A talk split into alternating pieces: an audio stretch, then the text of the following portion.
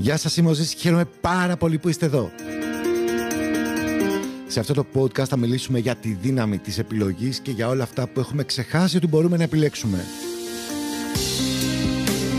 Δεν είμαι motivator, ούτε coach, ούτε τίποτα από όλα αυτά, όμως μιλάω μέσα από την προσωπική μου εμπειρία, μέσα από ό,τι μου έχει συμβεί όλα αυτά τα χρόνια που κινούμαι επαγγελματικά και αποδεικνύω σε αυτό το podcast γιατί μπορείς και εσύ να κάνεις αυτά τα οποία ονειρεύεσαι και είναι καθαρά θέμα επιλογής και όχι μόνο. Αυτό το podcast δημιουργήθηκε μέσα από ένα live με την ίδια θεματολογία. Κάθε Τρίτη είμαι στο Instagram live, κάνω τα business lives. Ο καλεσμένος μου αρρώστησε μία μέρα, μία Τρίτη, με ειδοποίησε αργά το βράδυ ότι δεν μπορώ να είμαι εκεί γιατί είμαι νοσοκομείο. Λέω: «Οκ, κανένα πρόβλημα. Πρέπει να βρω κάτι να κάνω και να έχει και πολύ ενδιαφέρον». Μιας και ήταν Φεβρουάριος ή τέλη Ιανουαρίου, κάτι τέτοιο, έκανα αυτό το live, το οποίο τώρα θα ακούσετε σε podcast. Και πάρα πολύ ωραίο, είναι πάρα πολύ δυνατό, με στόχο να εμπνεύσω τους ανθρώπους που το έβλεπαν ή εσένα που θα το ακούσεις τώρα, γιατί πιστεύω ότι πέρα από το χρόνο, δεν έχει να κάνει με το χρόνο, οποιαδήποτε και στιγμή να το ακούσεις έχει ενδιαφέρον σε σχέση με τη δύναμη της επιλογής, αλλά και πώς από τη στιγμή που θα επιλέξεις κάτι θα χρειαστεί να κάνεις κατάλληλες κινήσεις για να υποστηρίξεις αυτή την επιλογή. Λοιπόν, πάμε να μπούμε, πάμε να τα ακούσουμε και θα χαρώ πάρα πολύ στο τέλος να μου γράψεις δύο κουβέντες ή να με κάνεις tag στα story σου ή και να μου γράψεις εκεί το μήνυμά σου εννοώ ή να μου στείλεις ένα μήνυμα στο Instagram ή στο Facebook να μου πεις πώς σου φάνηκε. Σας φιλώ. Πάμε να ακούσουμε το podcast. Νέα χρονιά, νέοι στόχοι, νέες επιλογές για κάποιους από εμάς, νέα πράγματα που θέλουμε να καταφέρουμε και σήμερα σκέφτηκα αφού... Οι αγαπημένοι μου φίλοι που θα ερχόταν εδώ να σας γνωρίσω και να μιλήσουμε αρρώστησε, εντάξει, είναι μέσα στο πρόγραμμα, να συζητήσουμε για κάτι πάρα πολύ όμορφο. Για το θέμα της επιλογής. Τις επιλογές που έχουμε, που κάνουμε και μιας και είναι η αρχή της νέας χρονιάς, νομίζω είναι ένα θέμα που ταιριάζει απόλυτα. Ελπίζω να έχετε βάλει καφεδάκι κι εσείς, όπως και εγώ, εδώ τον έχω μπροστά μου. Και τι σκεφτόμουν. Σκεφτόμουν ότι... Ξέρουμε πάρα πολύ καλά όλοι ότι έχουμε την ελευθερία να επιλέγουμε πράγματα, να επιλέγουμε κινήσεις, να το ξέρουμε όλοι πάρα πολύ καλά. Όμως, το έχουμε συνειδητοποιήσει. Αυτή είναι μια ερώτηση που θέλω να σας κάνω. Και θα ξεκινήσω με μια ιστορία που σκεφτόμουν, ξέρετε, ξύπνησα το πρωί και λέω πρέπει να δώσω κάτι πάρα πολύ ωραίο σήμερα στους φίλους μου, στο live. Θα ξεκινήσω με μια ιστορία που έχει να κάνει με το δικό μου ξεκίνημα, πριν ξεκινήσω να κάνω αυτό με το οποίο ασχολούμαι σήμερα, την ΕΛΕΡ, όταν κάποια στιγμή, στην αρχή μου, στο ξεκίνημά μου, είχα την πρωινή μου δουλειά, έψαχνα να βρω κάτι άλλο να κάνω γιατί ήθελα περισσότερα πράγματα και έτσι, στο ξεκίνημά μου με την ΕΛΕΡ, πήγα στο πρώτο μου σεμινάριο. Και εκεί ο εισηγητής μας είπε το εξής καταπληκτικό. Ποιος σας υποχρεώνει αύριο το πρωί να πάτε στη δουλειά σας? Ήταν η ώρα 9.30 το βράδυ, ήταν καθημερινή και σοκαρίστηκα. Λέω, τι το είχα σκεφτεί ποτέ αυτό. Δεν είχα σκεφτεί ποτέ δηλαδή ότι δεν ήμουν υποχρεωμένος να πάω. Εντάξει, κατά μία έννοια η αλήθεια είναι ότι ήμουν, γιατί για να μπορούσα να κάνω οτιδήποτε άλλο πρέπει να λύσω το βασικό βιοποριστικό μου θέμα, αλλά η πραγματικότητα είναι ότι στο μυαλό μου είχε κλειδώσει ότι δεν υπήρχε άλλη εναλλακτική. Αυτό θέλω να πω. Έτσι, και επειδή είμαστε στην αρχή μιας νέας χρονιάς και πάρα πολλοί από εμάς έχουμε πάρει στόχους, έχουμε βάλει στόχους, θέλουμε να κάνουμε πράγματα, θέλουμε να αλλάξουμε πράγματα προς το καλύτερο, σκέφτηκα ότι αυτή η συζήτηση επάνω στο θέμα της τύχης που έχουμε, να μπορούμε να επιλέγουμε πράγματα, ίσως βοηθήσει πάρα πολύ τους ανθρώπους που είναι μέσα. Λοιπόν, έτσι λοιπόν, ναι, όταν έγινε αυτή η ερώτηση, σοκαρίστηκα αρκετά, δεν σας κρύβω, αλλά από την άλλη συνειδητοποίησα ότι είχα μπει σε μια διαδικασία να θεωρώ δεδομένο ότι πρέπει να πάω να δουλέψω, να κάνω τη συγκεκριμένη δουλειά. Αυτό, αν θέλετε, κατάλαβα πολύ πολύ αργότερα, που έβλεπα τα πράγματα λίγο διαφορετικά, ότι είναι κάτι με το οποίο έχουμε μεγαλώσει περισσότεροι, όσοι είστε δηλαδή σε μια ηλικία 40 και πάνω, έτσι, ίσως έχουμε μεγαλώσει με αυτό το κομμάτι μέσα στο μυαλό μας, ότι τα πασχολείο, θα πρέπει να κάνεις καλούς βαθμούς, μετά θα πρέπει να βρεις μια καλή δουλειά, μετά θα πρέπει να βρεις, να βρεις μια κοπέλα, για τους άντρες τώρα μιλάω, να κάνεις οικογένεια τέλος πάντων, και να μπορέσεις να κάνεις μετά τη ζωή σου, έτσι. Και το μετά έμεινε πάντα κενό. Δηλαδή, θα σου πω χαρακτηριστικά τι θυμάμαι, ότι λέγανε, θα βρεις μια δουλίτσα, θα πάρεις και ένα αυτοκινητάκι, θα πάρεις και ένα σπιτάκι. Ξέρετε, το άκι είναι το υποκοριστικό. Όταν μεγαλώνουμε, μεγαλώνουμε ονειρευόμενοι διάφορα πράγματα. Να πάρω ένα αυτοκίνητο, να πάρω ένα σπίτι, να ταξιδέψω, να γυρίσω τον κόσμο. Δεν ξέρω καθένας τι ονειρευόταν όταν ήταν μικρός, αλλά σίγουρα δεν ονειρευόταν να πάρει ένα σπιτάκι. Ούτε να πάρει ένα αυτοκινητάκι, ούτε να πάρει ένα μηχανάκι. Όταν μεγαλώνουμε λοιπόν και αρχίζουμε και προσγειωνόμαστε λίγο στην πραγματικότητα, και σε αυτό βοηθάει πάρα πολύ το τι συμβαίνει γύρω μας και θα το συζητήσουμε σήμερα, αρχίζουμε και μιλάμε με υποκοριστικά. Δηλαδή, ενώ παλιά θέλαμε ένα σπίτι, μετά θέλουμε ένα σπιτάκι. Ενώ παλιά θέλαμε ένα αυτοκίνητο, μετά θέλουμε ένα αυτοκινητάκι. Ενώ παλιά σκεφτόμασταν μία μηχανή, μετά συζητάμε για ένα μηχανάκι. Έτσι. Και ουσιαστικά αυτό το οποίο είναι ο προβληματισμός μου είναι ότι μεγαλώνουμε μέσα σε μια φάση, ευτυχώς αυτό δεν ισχύει για τα νέα παιδιά, μεγαλώνουμε μέσα σε μια κοινωνία η οποία μας ζητά μέσα από το σύστημα που έχει να επιλέξουμε αυτό το οποίο θα ασχοληθούμε για όλη την υπόλοιπη μας ζωή, για τα επόμενα 5, 10, 20, 30, 40 χρόνια, στα 18 μας, όπου δεν έχουμε καμία εμπειρία, όπου δεν ξέρουμε ακόμα τι είναι αυτό που μας αρέσει. Χαίρομαι πάρα πολύ γιατί τα τελευταία χρόνια οι γονείς, οι μοντέρνοι γονείς, δίνουν περισσότερες ευκαιρίες στα παιδιά. Και χαίρομαι δύο φορές γιατί τα παιδιά που είναι στην ηλικία που πρέπει να επιλέξουν το τι θα κάνουν, μέσα από την ελευθερία που τους παρέχει το ίντερνετ, μπορούν να βρουν τη δική τους κλίση από πάρα πολύ νωρίς. Ξέρω πάρα πολλά μικρά παιδιά, ανθρώπους που είναι 20, 22, 25, που είναι πάρα πολύ πετυχημένοι σε αυτό το οποίο κάνουν. Όμως έχουν ξεκινήσει το ψάξιμο πολύ νωρίτερα, έτσι. Άρα λοιπόν, αυτό το οποίο θέλω να καταλάβουμε είναι ότι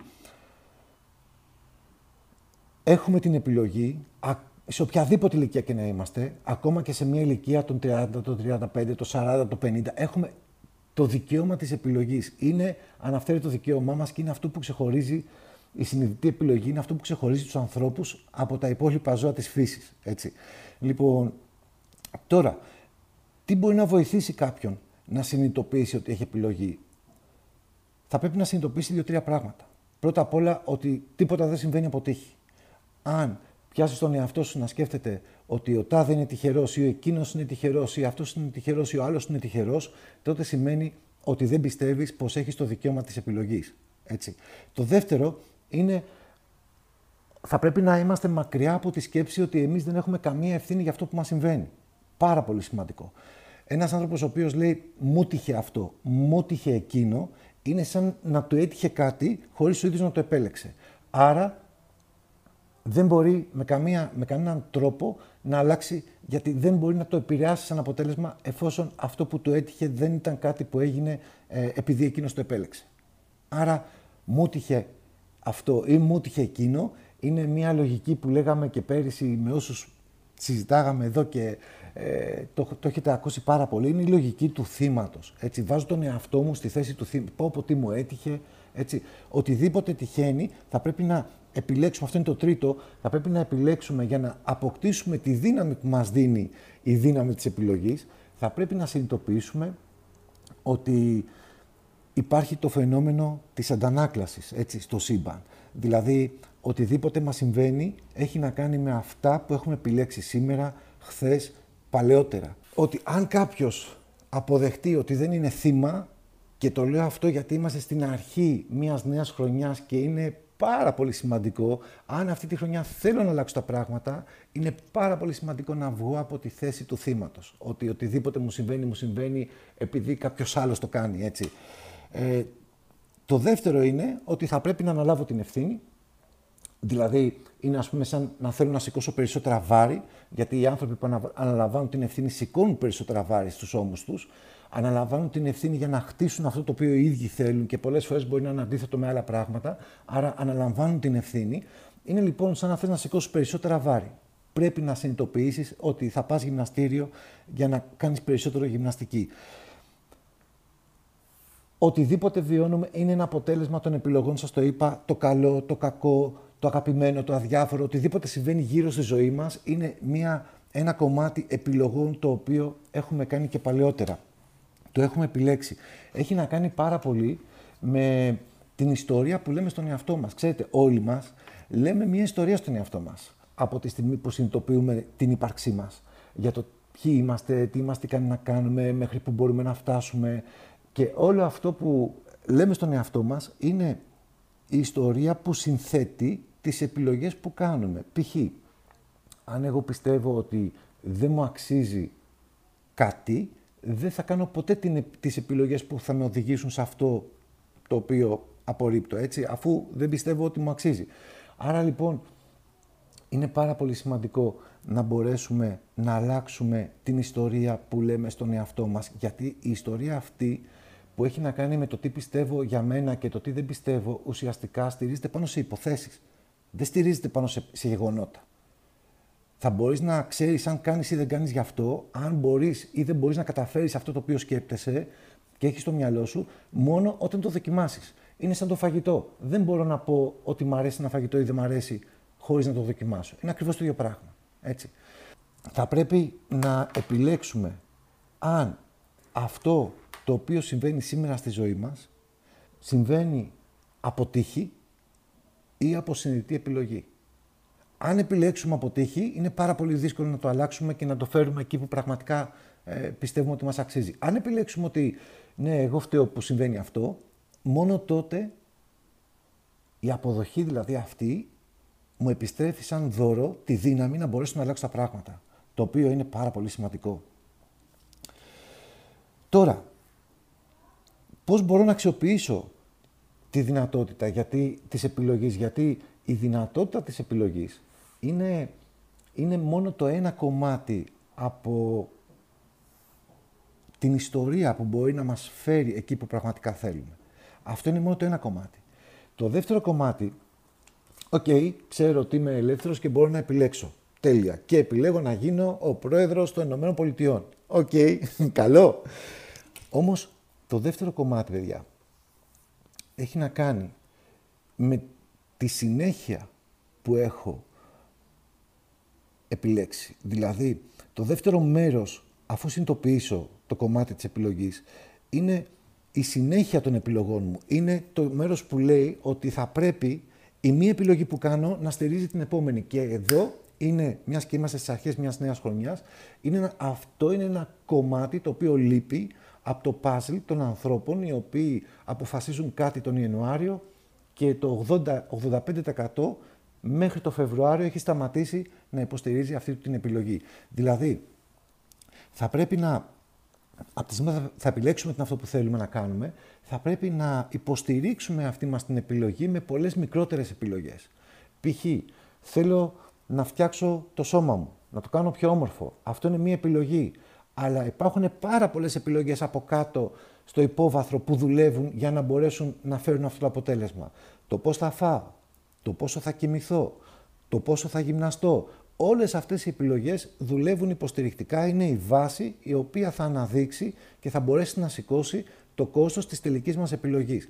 Άρα λοιπόν, όταν ξεκινήσω αρχές του χρόνου και πω ότι θέλω να αυξήσω το εισόδημά μου, ας πούμε, 100%, βγάζω 5 ευρώ και θέλω να βγάζω 10 στο τέλος του χρόνου, θα πρέπει όλες μου οι επιλογές που κάνω στη διάρκεια της χρονιάς, θα πρέπει αυτές οι επιλογές να υποστηρίζουν την αρχική μου επιλογή. Αλλιώς, δυστυχώς, δεν μπορεί να έχει συνέχεια.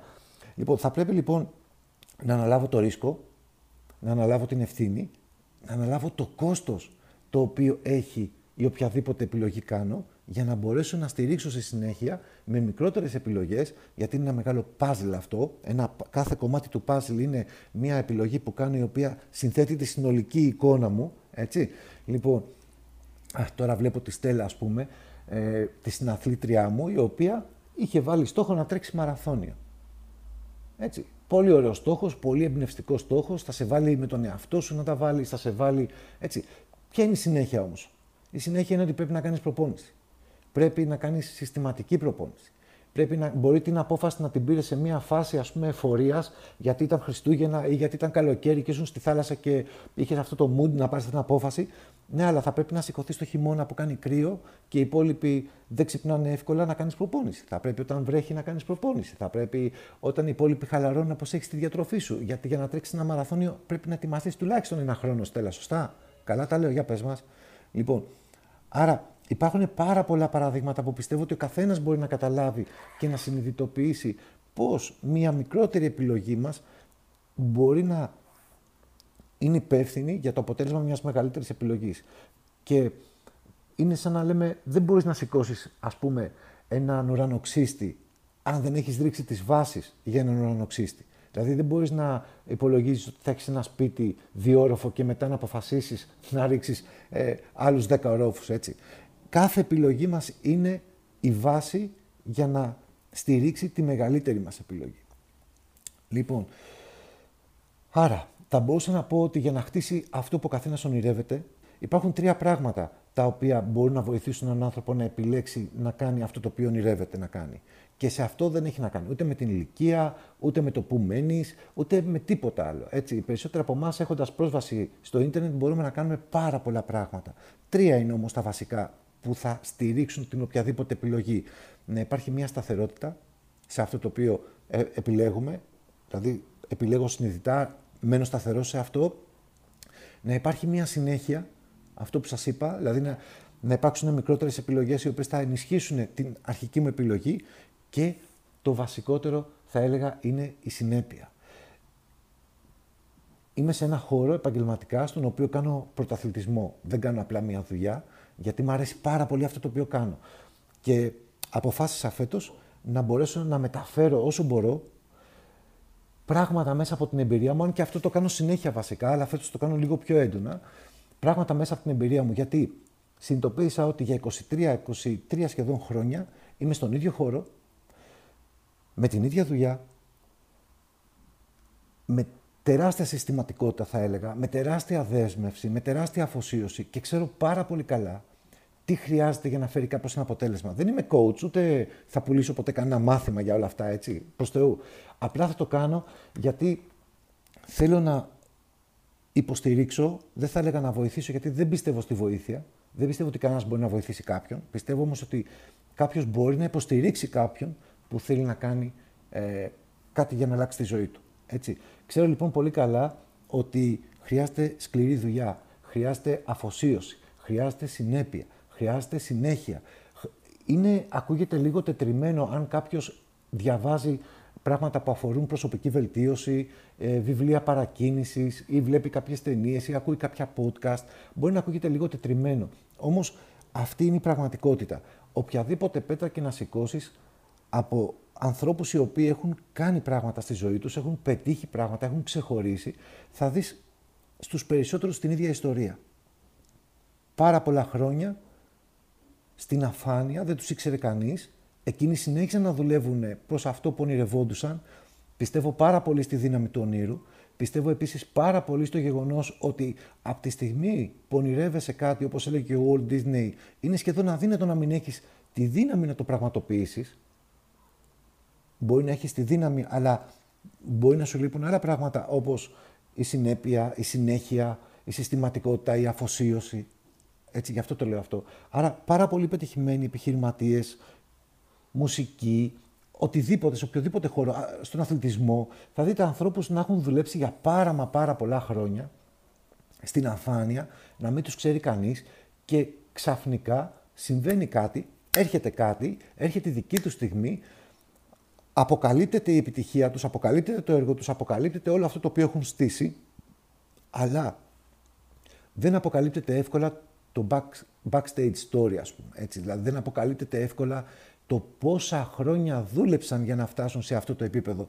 Και πάρα πολλές φορές μας ταμπώνει το κομμάτι της επιτυχίας και ενώ ζηλεύουμε το lifestyle, ζηλεύουμε τον τρόπο ζωής δηλαδή που έχει ένας άνθρωπος, ζηλεύουμε την άνεση που μπορεί να έχει, ζηλεύουμε το πώς ταξιδεύει, το πώς ζει, το σπίτι που μένει, το αμάξι που οδηγεί και οτιδήποτε άλλο μπορεί να ζηλεύει κάποιος από κάποιον που έχει πετύχει, πολλές φορές μένουμε σε αυτή την εικόνα, αλλά δεν κοιτάζουμε τι έχει συμβεί πίσω από τη σκηνή για να μπορέσει να βγει αυτό το αποτέλεσμα, έτσι. Και εκεί πίσω από τη σκηνή κρύβεται πολύ σκληρή δουλειά, πολύ ξενύχτη, πολύ στομάχι. Δεν θα πω στεναχώρια, θα πω όμως πολύ ένταση, πολύ πρόκληση, πάρα πολλά πράγματα που πρέπει να ισορροπήσει κάποιος και να αντιμετωπίσει για να μπορέσει να φέρει το αποτέλεσμα που ίσως κάποια στιγμή τον δικαιώσει, έτσι. Και το μεγαλύτερο μας παράδειγμα έρχεται μέσα από ανθρώπους οι οποίοι πάλεψαν πάρα πολλά χρόνια μέσα από πολέμους, πολύ παλαιότερα, για να μπορούμε να είμαστε εμείς ελεύθεροι. Άρα και αυτός ήταν ένας στόχος, ήταν μια επιλογή. Παλεύω για να ελευθερώσω κάτι, έτσι, και δίνω όλο μου τον εαυτό, όλο μου το είναι σε αυτό. Προσπαθώ να σας αποδείξω ότι εάν δεν υπάρχει σταθερότητα, συνέχεια και συνέπεια, αν δεν υπάρχουν αυτά τα τρία χαρακτηριστικά, είναι πάρα πολύ δύσκολο να υποστηρίξει κάποιος την επιλογή του. Να υποστηρίξει και να ενεργοποιήσει ουσιαστικά ένα από τα μεγαλύτερα δώρα που έχει κάνει ο Θεός στους ανθρώπους. Τη δύναμη να επιλέγουν πώς να δημιουργήσουν την ίδια τους τη ζωή. Και αυτό δεν έχει καμία σχέση με την ιστορία που λέμε στον εαυτό μας. Γιατί το τι πιστεύουμε ότι είμαστε ικανοί να κάνουμε δεν έχει καμία σχέση με το τι πραγματικά μπορούμε να κάνουμε. Το τι πιστεύουμε ότι είμαστε ικανοί να κάνουμε μπορεί να είναι μια πεποίθηση που έχουμε, αλλά στηρίζεται σε υπόθεση. Αν δεν δοκιμάσεις, δεν θα ανακαλύψεις ποτέ ποια είναι τα όρια σου. Θα κλείσω αυτό το live, αφού σας ευχαριστώ πάρα πολύ που είστε εδώ. Γράψτε μου ένα μήνυμα, γράψτε μου πώς σας φαίνεται αυτό που συζητάμε. Θα κλείσω λοιπόν αυτό το live λέγοντας σας το εξής. Δύο πράγματα. Το πρώτο είναι ότι η πιο δυνατή επιλογή που μπορεί να κάνει ένας άνθρωπος στη ζωή του. Να σας πω ποια είναι η πιο δυνατή επιλογή. Η πιο δυνατή επιλογή που μπορεί να κάνει είναι να πιστέψει ο ίδιος ότι μπορεί. Δηλαδή να μην περιμένει κανέναν άλλον να του δείξει ή να του εξηγήσει ότι μπορεί να το κάνει. Η πιο δυνατή επιλογή είναι να επιλέξω ότι ναι, μπορώ να το κάνω. Ότι ναι, μπορώ να αναλάβω την ευθύνη να κάνω αυτό το οποίο ονειρεύομαι, να δουλέψω όσο σκληρά και αν χρειάζεται γι' αυτό, αλλά ναι, μπορώ να το κάνω. Αυτή είναι η νούμερο ένα επιλογή. Η δεύτερη επιλογή είναι να ξεκινήσετε τώρα. Είναι η δύναμη του τώρα. Έχουμε ακούσει διάφορα βιβλία με πολύ ωραίους τίτλους. Η δύναμη του ναι, η δύναμη του τώρα, η δύναμη του όταν, έτσι. Αλλά πιστεύω ότι η πιο δυνατή επιλογή είναι η δύναμη του τώρα. Να ξεκινήσω τώρα να αλλάξω τη ζωή μου. Να ξεκινήσω τώρα να βαδίζω προς τον δρόμο που πραγματικά έχω ονειρευτεί ότι θέλω να ζήσω. Έτσι, είτε αυτό σημαίνει να χάσω 3 κιλά, είτε αυτό σημαίνει να ανοίξω μια δική μου δουλειά, είτε αυτό σημαίνει να ξεκινήσω να κάνω τα δικά μου βίντεο στο YouTube, είτε αυτό σημαίνει να πατήσω το rec και να βγω να κάνω ένα live στο Instagram, είτε αυτό σημαίνει οτιδήποτε μπορεί να σημαίνει. Κάντε το τώρα. Επιλέξτε τώρα. Και για να το κλείσουμε, αυτό το θέμα που μου αρέσει πάρα πολύ και μπορώ να το συζητάω πάρα πολλές ώρες, να σας πω ότι υπάρχει μόνο ένα εμπόδιο για τους περισσότερους ανθρώπους που θα επιλέξουν συνειδητά ότι μπορούν να το κάνουν. Είναι η δύναμη που μπορεί να έχει επάνω τους η γνώμη των υπολείπων. Όλοι γύρω μας έχουμε ανθρώπους τους οποίους σεβόμαστε. Σεβόμαστε τη γνώμη τους, σεβόμαστε αυτό που θα μας πούν. Όταν αυτό το οποίο θέλουμε να κάνουμε και επιλέξουμε να κάνουμε είναι κάτι με το οποίο οι υπόλοιποι δεν συμφωνούν και προσπαθούν να μας πείσουν ότι αυτό δεν γίνεται, αυτή είναι μία από τις πιο κρίσιμες στιγμές για το όνειρο που έχετε. Για αυτό που θέλετε να ζήσετε, για αυτό που ονειρεύεστε να κάνετε. Και θα σας πω ένα δικό μου παράδειγμα. Ο καλύτερος μου φίλος, όταν ξεκίναγα αυτό που κάνω σήμερα, και νομίζω ότι έχουμε πάει καλά, έχουμε διεθνή ανάπτυξη σε 6-7 κράτη, έχουμε ένα πολύ μεγάλο δίκτυο συνεργατών, τα έχουμε πάει πάρα πολύ καλά. Όταν ξεκίνησα, ο καλύτερος μου φίλος, δηλαδή δεν υπήρχε άνθρωπος που να σέβομαι περισσότερο τη γνώμη του, έτσι, για 1,5 χρόνο προσπαθούσε να μου αποδείξει γιατί αυτό το οποίο είχα επιλέξει να κάνω δεν θα προχωρούσε, δεν θα δούλευε. καταλάβαινα τον εαυτό μου την ίδια ακριβώς στιγμή που με έπιαναν τα λόγια του, δηλαδή, ξέρετε, δεν είχα και κανένα αποτέλεσμα σοβαρό, που ήταν πολύ εύκολο να αμφισβητήσω και τη διαδικασία και την επιλογή μου και τον εαυτό μου. Καταλάβαινα ότι έπαιρνα πίεση, δηλαδή, πώς να σου πω, έπιανα τα λόγια του, δηλαδή, ναι, έβρισκα δίκιο στα λόγια του, αλλά έβρισκα περισσότερο δίκιο στη δική μου παράλογη αιμονή να δουλέψω για τον όνειρό μου. Πραγματικά. Οπότε, πιστεύω ότι το μοναδικό εμπόδιο είναι το τι οι υπόλοιποι λένε για αυτό το οποίο εμείς ονειρευόμαστε. Και θα σας πω και κάτι. Όλοι μας, βάζω και τον εαυτό μου μέσα, αν και προσπαθώ, είναι μια άσκηση που κάνω τον εαυτό μου αυτή και προσπαθώ να το αποφύγω. Όλοι μας θέτουμε τα όρια του κόσμου, τα προσαρμόζουμε, τα όρια του κόσμου, σύμφωνα με τα δικά μας όρια και με το τι εμείς μπορούμε να κάνουμε. Παράδειγμα, αν εγώ δεν μπορώ να κολυμπήσω πάνω από 1 χιλιόμετρο και με ρωτήσει κάποιος, μπορώ να κολυμπήσω 5 χιλιόμετρα, τι πιστεύετε, θα του πω κολύμπα? Θα του πω μπα, δεν νομίζω πως γίνεται. Γιατί εγώ, έτσι, δεν μπορώ να κολυμπήσω πάνω από 1 χιλιόμετρο. Αν ρωτήσω έναν άνθρωπο που δεν του αρέσει το τρέξιμο, τι πιστεύεις, θα μπορούσα να τρέξω 10 χιλιόμετρα. Θα μου έλεγε, ξέχασέ το, ούτε για αστείο, έτσι. Γιατί εκείνος δεν μπορεί να τρέξει 10 χιλιόμετρα. Το θεωρεί απίθανο. Άρα τι συμβαίνει? Όλοι μας θέτουμε τα δικά μας όρια σαν τα όρια του κόσμου. Πιστεύουμε ότι αυτό το οποίο εμείς μπορούμε να κάνουμε, μπορεί να το κάνουν και οι υπόλοιποι. Αν εμείς δεν μπορούμε να το κάνουμε, τότε δεν μπορούν να το κάνουν οι υπόλοιποι. Θα πρέπει, λοιπόν, να συνειδητοποιήσουμε ότι σε αυτό το ταξίδι προς το όνειρο δεν θα μας ακολουθήσουν όλοι.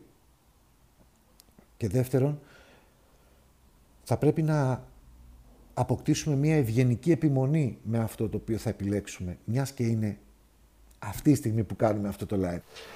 Να σας πω μια τεράστια καλημέρα, να σας ευχηθώ μια υπέροχη χρονιά, πρώτα απ' όλα με ψυχική υγεία και μετά με σωματική, και θα ζήσουμε μαζί μέσα στη νέα χρονιά. Εύχομαι τα καλύτερα σε όλους, θα είμαστε εδώ να τα λέμε. Σας ευχαριστώ πάρα πολύ που ήσασταν μαζί μου αυτό το πρωινό. Πολλά πολλά φιλιά σε όλους. Θέλω να σε ευχαριστήσω πραγματικά που είσαι εδώ. Θα χαρώ πάρα πολύ να συναντηθούμε στο Instagram ή στο Facebook και να μου στείλεις ένα μήνυμα, να μου πεις λίγο την άποψή σου για αυτό που άκουσες και να γνωριστούμε και προσωπικά, γιατί όχι. Επίσης να σου πω ότι μπορείς να βρεις πολύ υλικό σχετικά με πωλήσεις, social media και την LR Health and Beauty που είναι η μεγάλη μου αγάπη. Λοιπόν, στο blog μου zisisachladas.com και φυσικά στο κανάλι μου στο YouTube. Σε ευχαριστώ πάρα πολύ και πάλι. Ραντεβού στο επόμενο podcast. Thank you!